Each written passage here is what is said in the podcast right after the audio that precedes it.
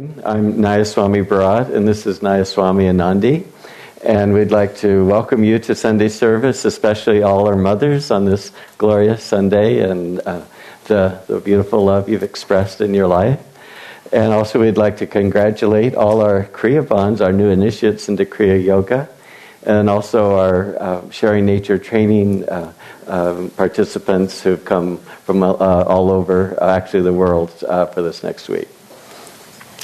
I'd like to read from Rays of the One Light by Swami Kriyananda. And our reading is The Secret of Right Action. Truth is one and eternal. Realize oneness with it in your deathless self within. The following commentary is based on the teachings of Paramahansa Yogananda. One of the most famous stories in the Gospels is that of Martha and Mary. Jesus, visiting the home of Martha, was teaching while her sister Mary sat at his feet, absorbing his divine love and wisdom. Martha, meanwhile, busied herself with serving her guests and was upset with Mary for not helping her. Lord, she cried, doesn't it matter to you that my sister has left me to do all this serving alone? Please ask her to help me. Martha, Martha, Jesus answered, thou art careful and troubled about many things. But one thing is needful and Mary hath chosen the good part, which shall not be taken away from her. This story is classic, for Martha's complaint is very understandable and not on the surface of it spiritually wrong. Jesus may well have told Mary to get up and help her. We don't really know that he didn't, considerate as he always was of others' needs. But the teaching here doesn't concern the obvious dilemma of devotees to work for God or to spend all one's time in prayer. It concerns rather the attitude of the mind. Jesus didn't tell Martha, Martha, you are doing too much. He told her rather, you are letting your work affect your inner peace.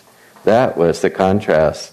Not work versus contemplation, but restless preoccupation versus peaceful absorption under all circumstances. As it says in the Bhagavad Gita, the second chapter, actions performed under the influence of desire are greatly inferior to those which are guided by wisdom. Happiness eludes people when they act from self interest. Seek shelter, therefore, in the equanimity of wisdom. Thus, through Holy Scripture, God has spoken to mankind. Om,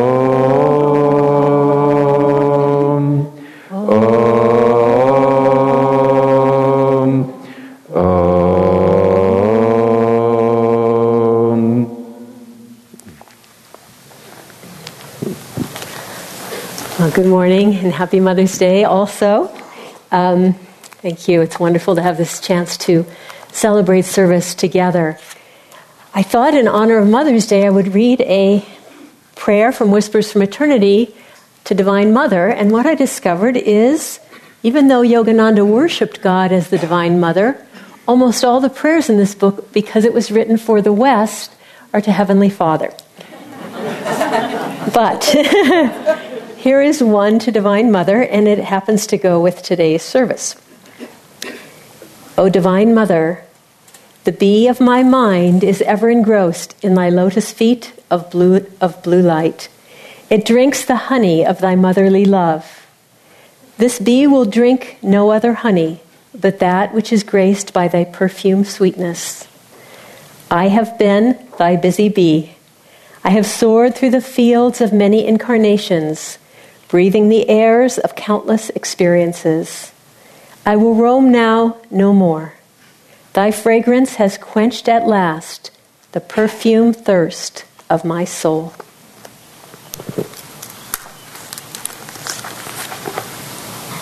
Thank you.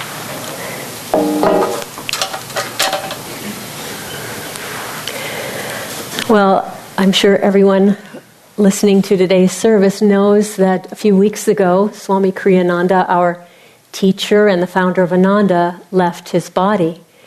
And I was very interested in looking at kind of how that happened and what happened, which is that he left early enough on Sunday morning that all of our colonies and most of our meditation groups actually celebrated his astral ascension service that day.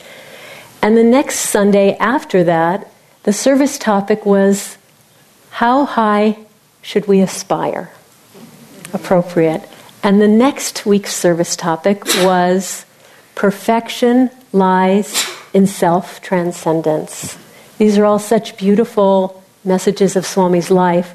And then today's service, The Secret of Right Action, kind of pulls it all together because Swami's life, as Yogananda told him, was to be one of intense activity and meditation. And those of us who are his spiritual children, our lives are also lives of intense activity and meditation. And so it's, I don't know how you feel, but whenever the reading of Mary and Martha comes around, it's always a sort of a, okay, how well are you doing this? Are you I think the most important line in this is, is um, what he says Are you caught up in restless preoccupation or in peaceful absorption in everything you do?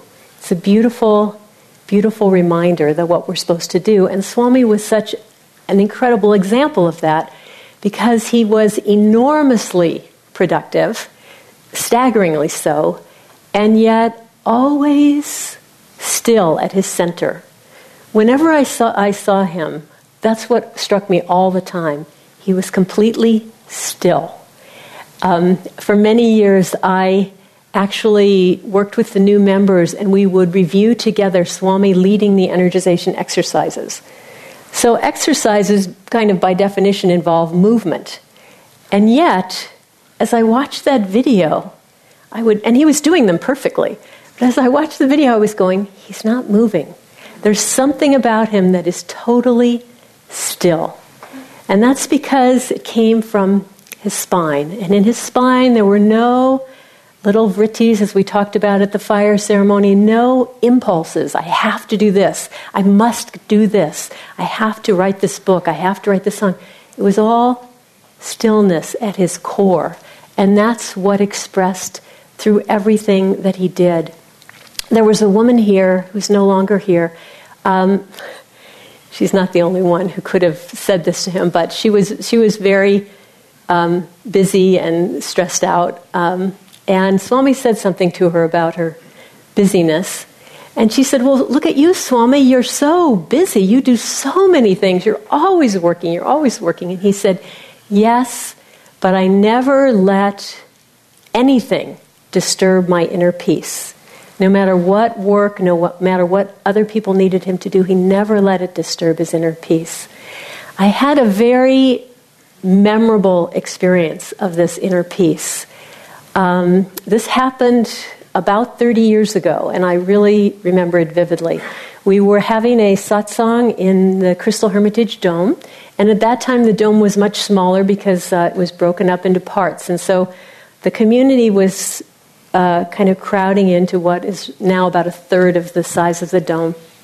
And I had sat right in front of Swami, a couple of feet away, but as more people kept crowding in, he kept saying, Everyone come in closer, come in closer, so that you know, we can let the people at the back come in. And so by the time everyone got in, I was sitting right next to Swami. I don't think I was touching him, but I was very, very close. I would be touching him within a few uh, millimeters. Um, and so he was giving a satsang. The room was filled with I don't know how many dozens of people, and we started with a prayer, chant, and a meditation. Well, that meditation, he went from the chant to total and complete stillness. I, I couldn't breathe. It was so still. I actually don't think that a deeper level of stillness is possible. I think it was absolute. It was that powerful. And, and so I had two things going on. One was I couldn't breathe. I, I wasn't really prepared to be breathless at that moment. And now I was, but I, I in that stillness, really, I felt like breath was not the right thing. I, and so I was trying to catch my breath quietly.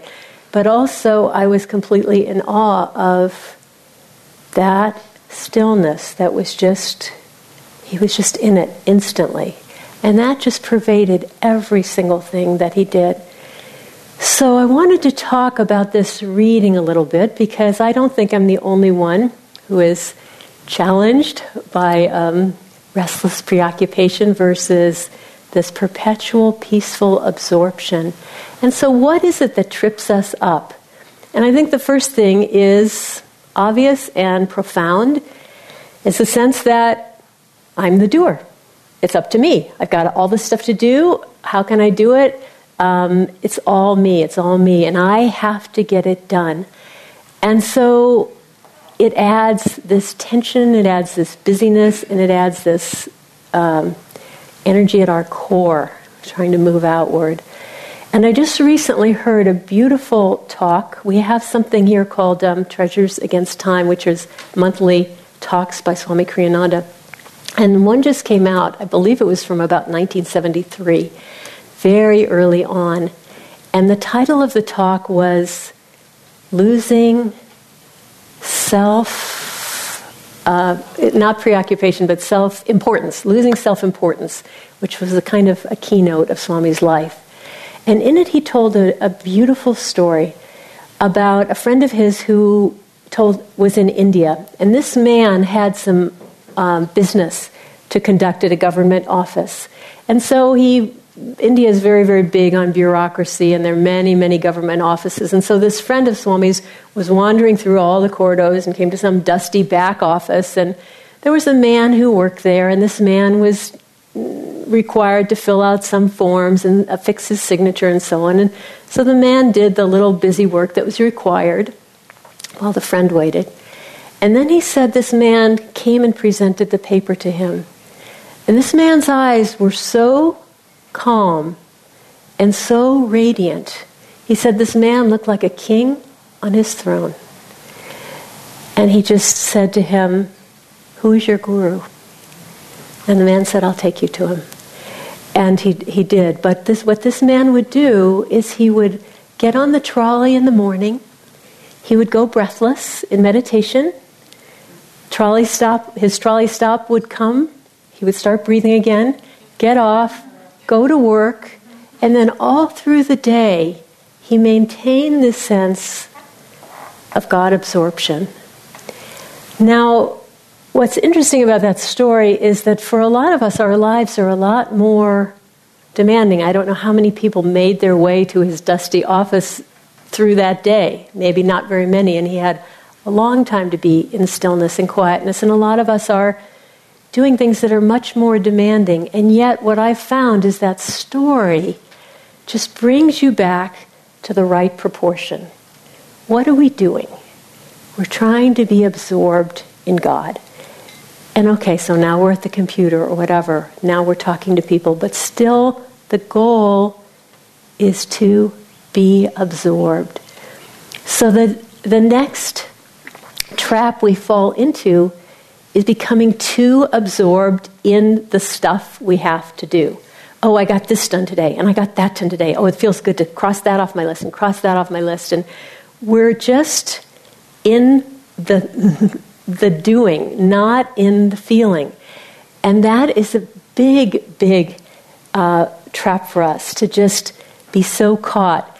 And I was remembering this week, uh, um, earlier this week, it just seemed like there was just this incredible flurry of messages and things to do and intercommunications between people. And it, it was like every time I, op- I looked at the computer, those things were multiplying.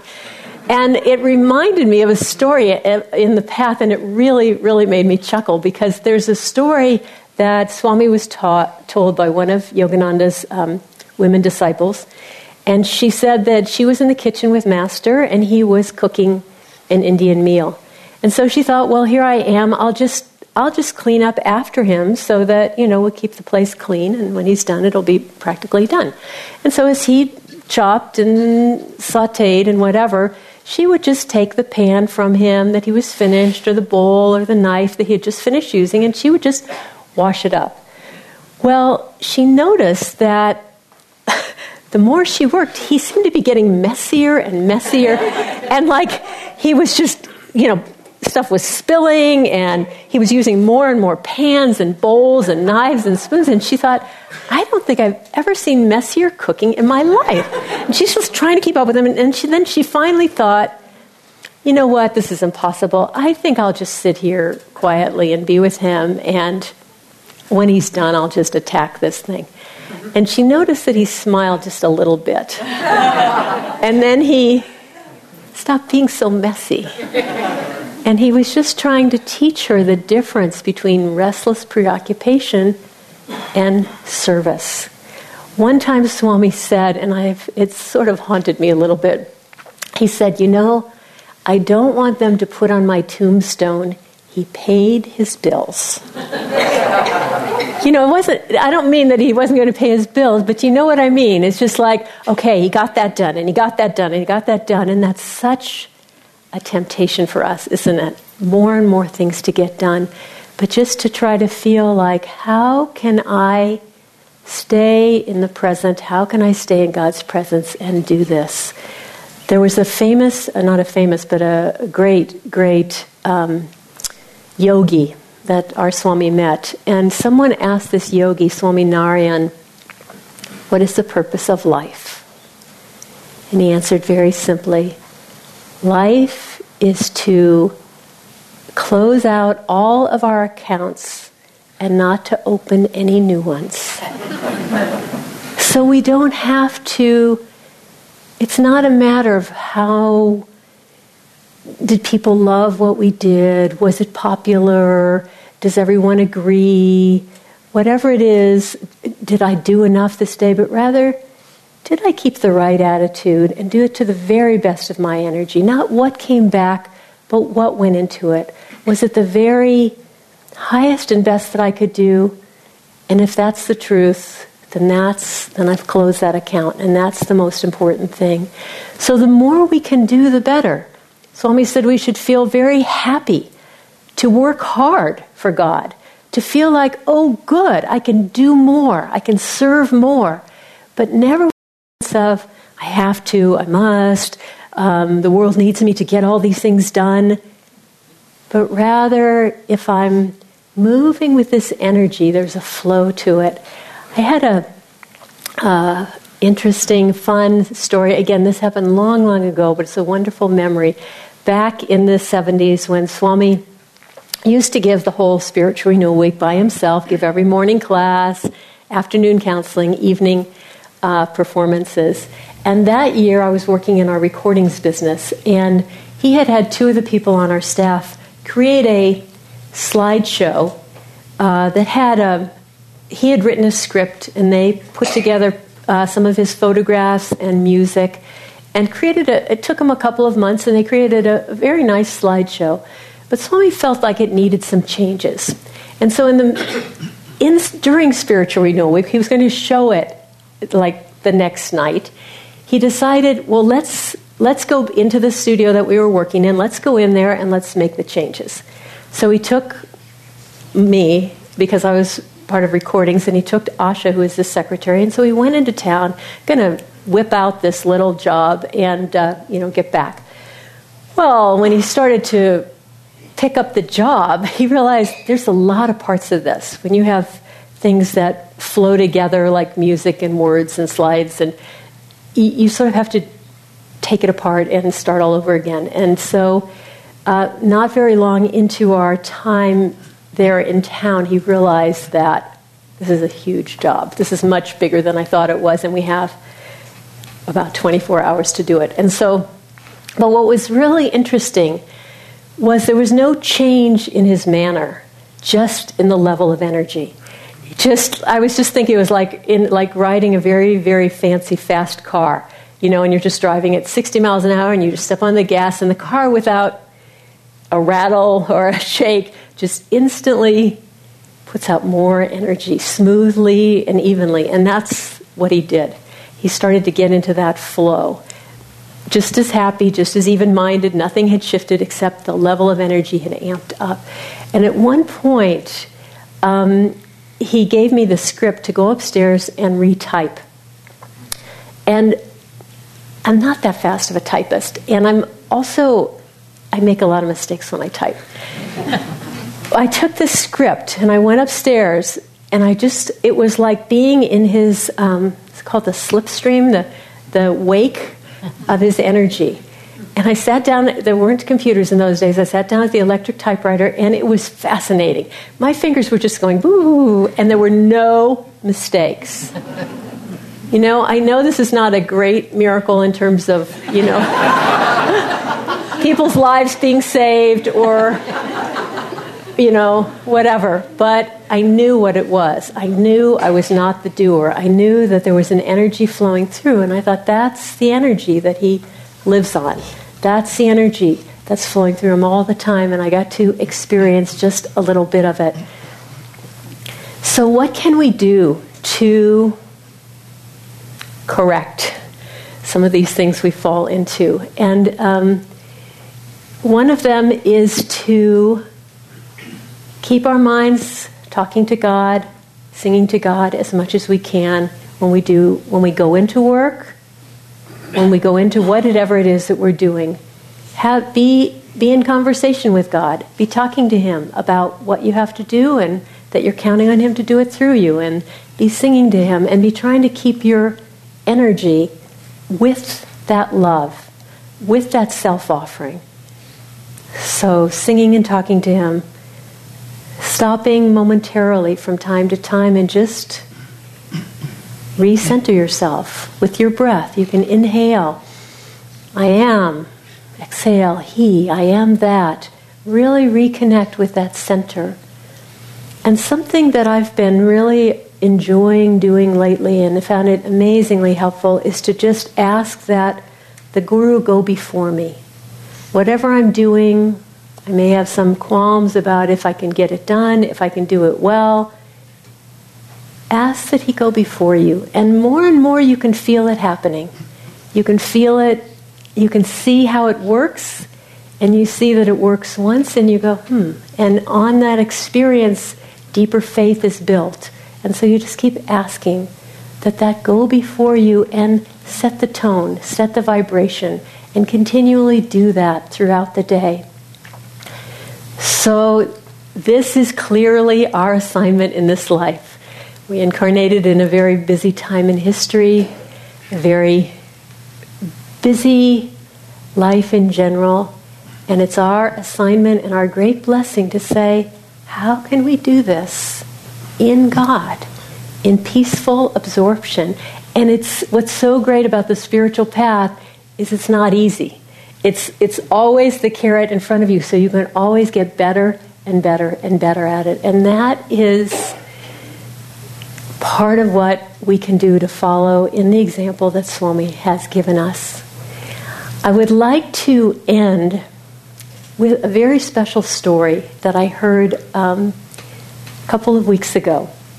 We had a uh, women's retreat here and uh, over at the Gaia House, a very inspiring weekend. And at the end, we were having a circle, and people were sharing whatever thoughts they had.